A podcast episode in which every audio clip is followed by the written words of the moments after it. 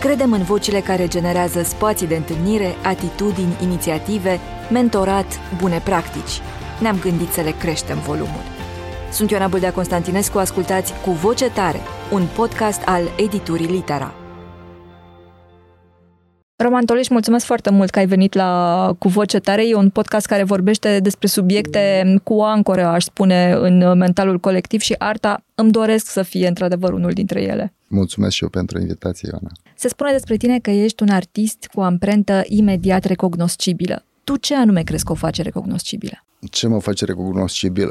E interesant că la începutul carierei oamenii tindeau să-mi spună că nu sunt recognoscibil, că, că fac ba una, ba alta, așa ca tip de abordare. Doar că, iată, timpul demonstrează că odată cu ani, cu experiența, ajungi să recunoști un om după ceea ce face. Faptul că eu pun în arta mea sufletul meu, senzațiile mele, gândurile mele, ea inevitabil inevitabil arta mă reprezintă și eu sunt recunoscibil prin ea. Și prin tine, implicit. Desigur, da, pentru că eu o fac.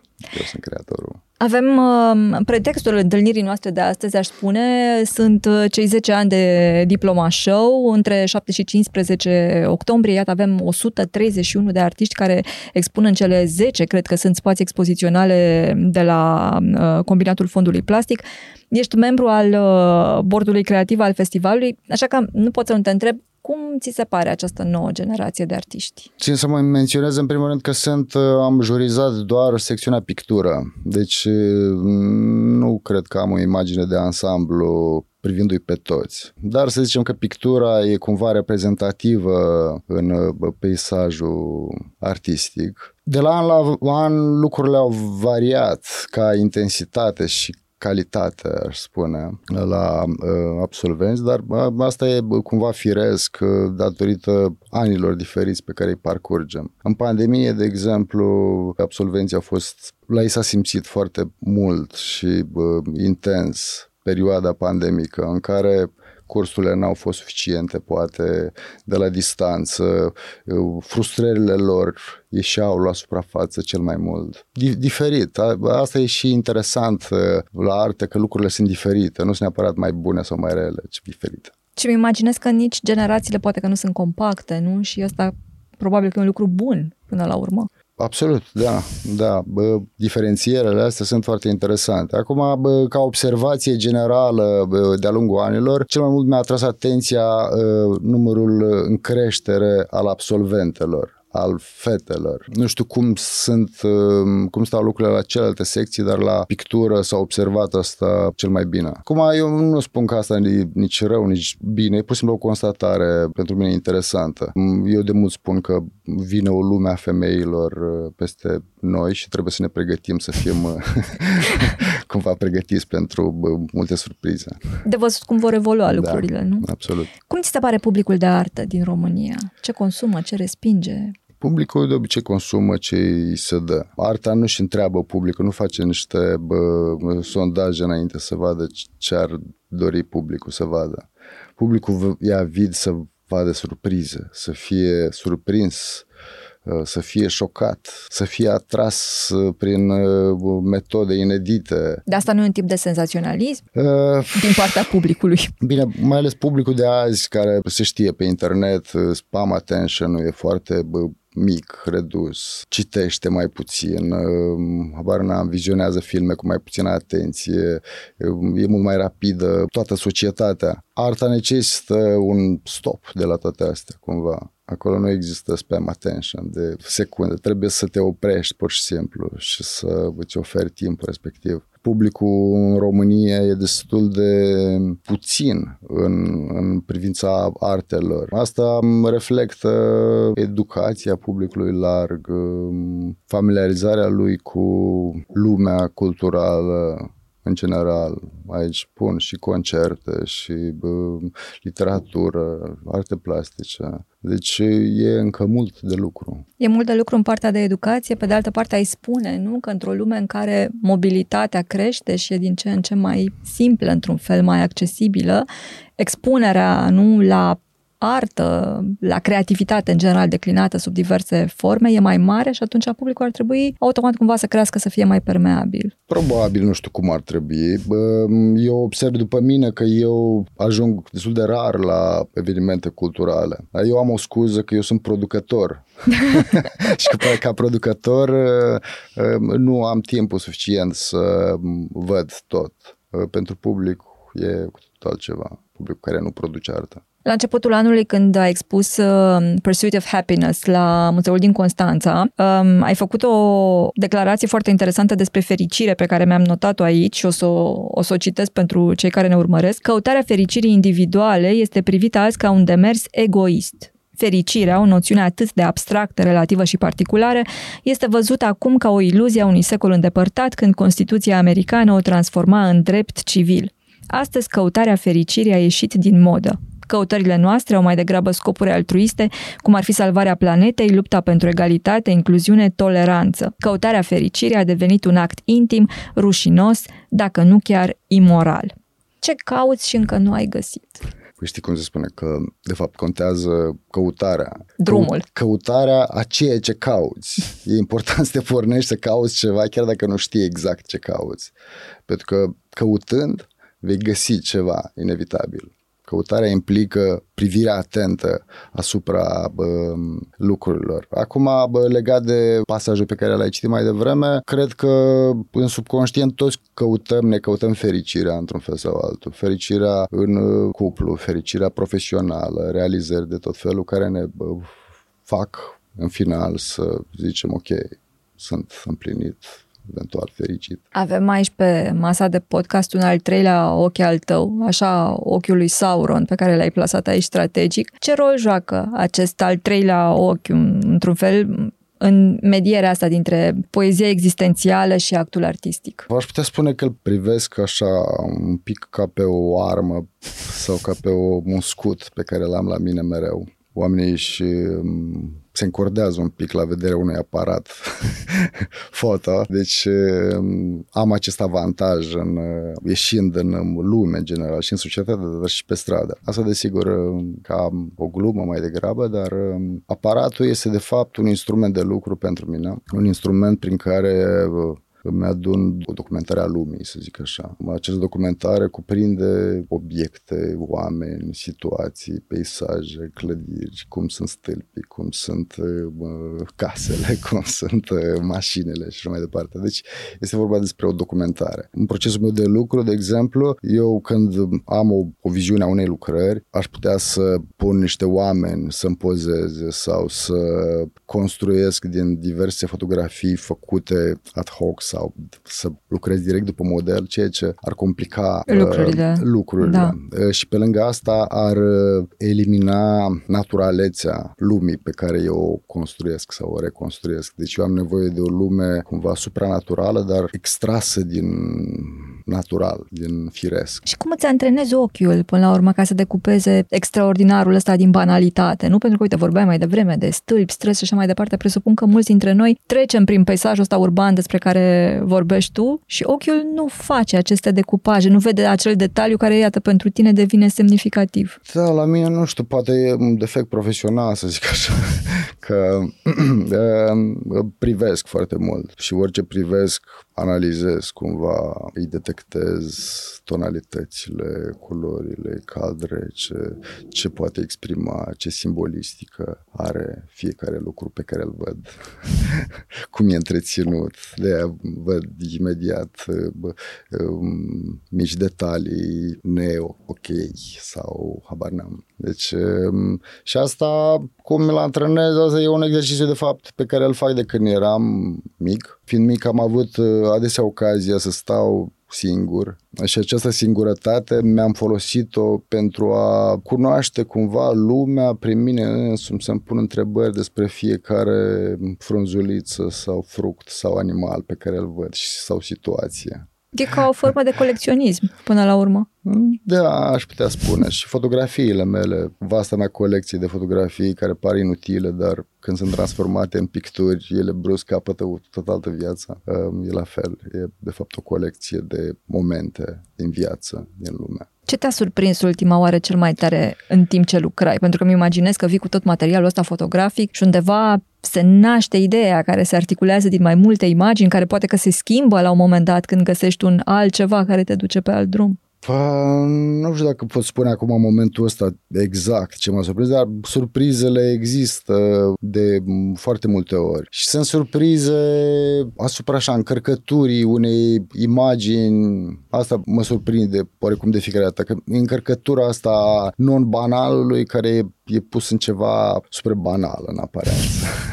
Uite, am făcut un experiment uh, știind că vom avea această întâlnire cu microfoane și cu un aparat foto și mi-am întrebat uh, cei mai mulți dintre prietenii amatori de artă care este lucrarea ta care li se pare cea mai cunoscută. Toată lumea s-a dus spre aceeași lucrare care a fost accident în Amzei și uh, mi-am dat seama că foarte, foarte multă lume nu că te știe după lucrarea asta, dar e foarte atrasă, este chemată cumva de, de imaginea asta cu o inimă anatomică enormă, sângerând într-un peisaj de iarnă. Ce îi cheamă pe oameni acolo, din punctul tău de vedere? Este o lucrare care pentru mine a reprezentat foarte multă trăire, de fapt. Și acea energie pusă într-o lucrare ajunge inevitabil să fie simțită de ceilalți receptori foarte mulți oameni, după ce au văzut lucrarea, mi-au spus că de fapt e vorba de inima lor acolo. Deci identif- această identificare cu sine, cu propriile sentimente și așa mai departe,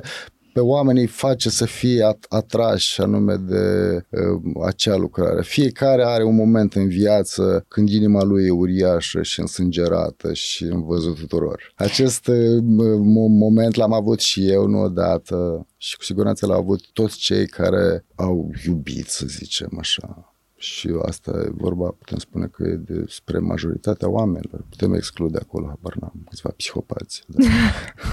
Îmi place mult și cuvântul accident din titlu, ca și cum vulnerabilitatea e un accident. Da, lucrarea a apărut în urma unui accident din viața mea. Nu un accident în sensul rău, ci ceva întâmplător, accidental s-a întâmplat și viața mea s-a răsturnat atât de tare încât uh, n-a mai fost posibilă o revenire la ce era înainte. Și lucrul ăsta mi-a atras mie foarte multă atenție. Lucrarea, când am început să lucrez la ea, eu nu știam ce va fi acolo ce va fi acel obiect accidentat, că va fi o inimă. Ea a apărut practic în timp ce lucram. Cred că erau câteva variante acolo de ce anume să fie acel obiect. Pe mine ce mă interesa era tot contextul de toate instituțiile statului de urgență care asistă la treaba asta, toți gură cască care asistă la treaba asta. Multele ei valențe se simt cumva în lucrare și de-aia a devenit cumva un, un hit, fără să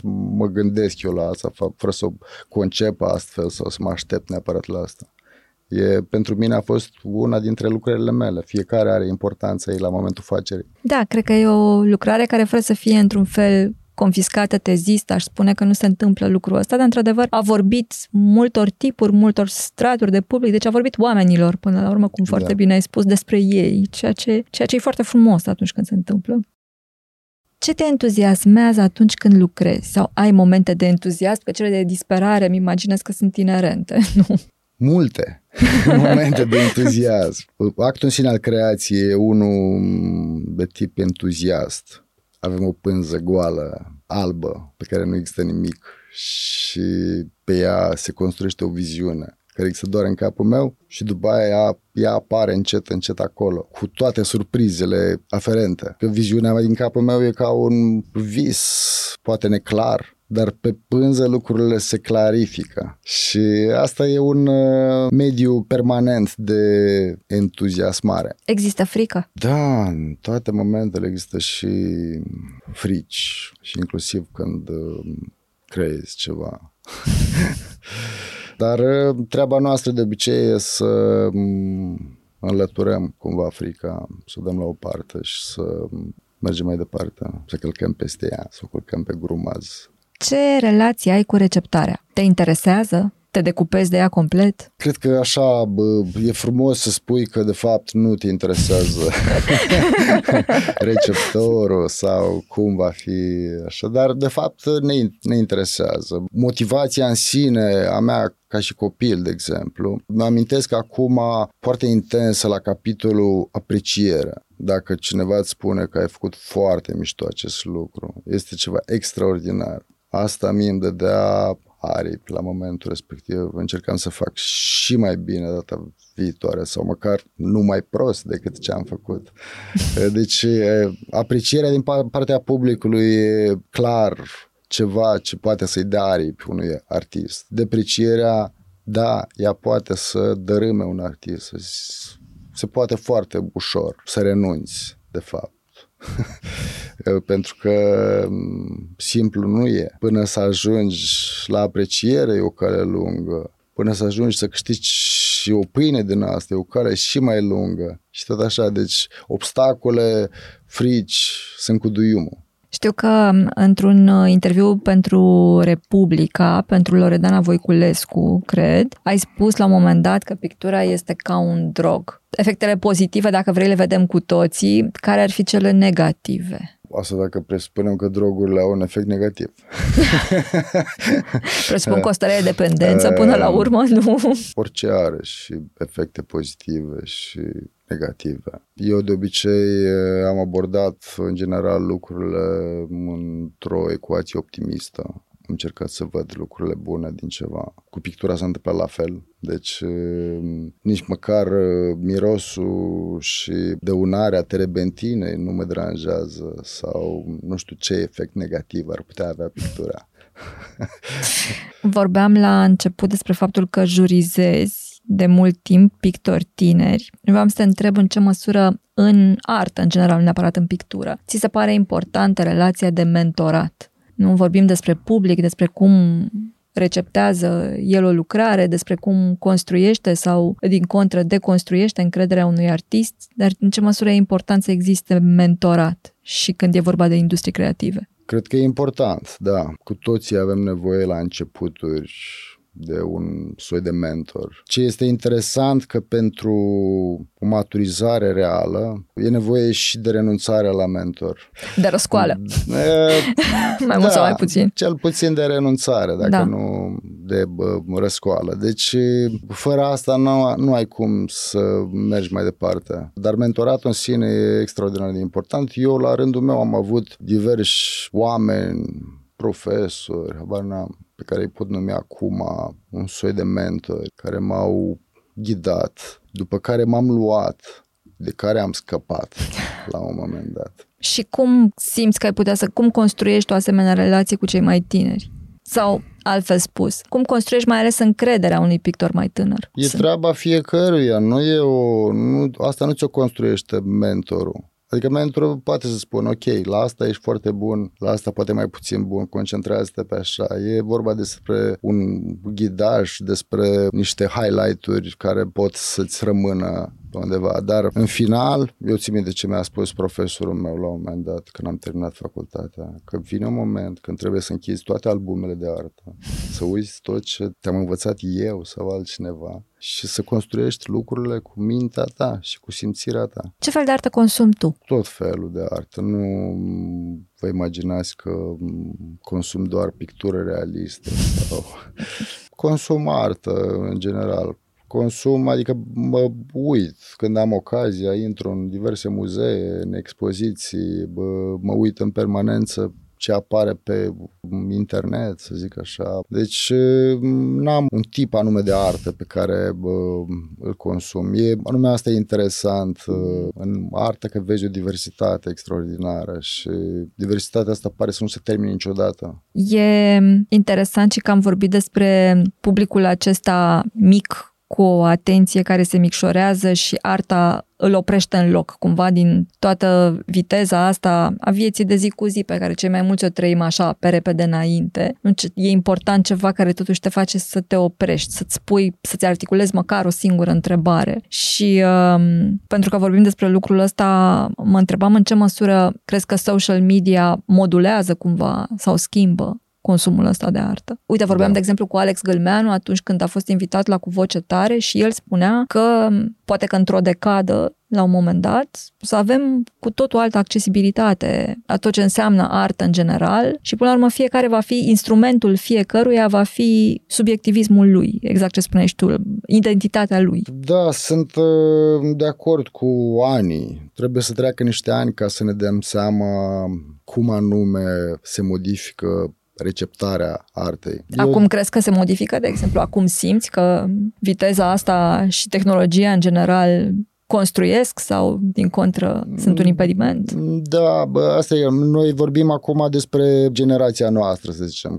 Noi am avut acces în alt mod la lucruri, s-au sedimentat altfel lucrurile. Noile generații, cei foarte tineri mai ales, care nu au tipul nostru de acces, ci cel pe viteză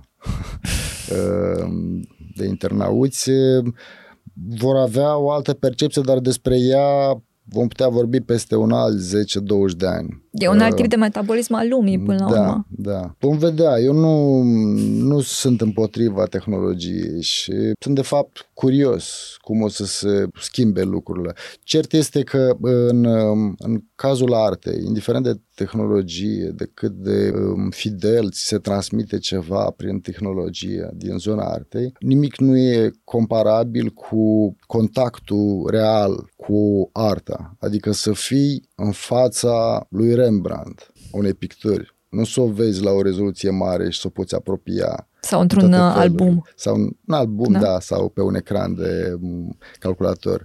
Uh, este vorba despre contactul cu opera de artă, fie ea sculptură, pictură, video, obiect și mai departe.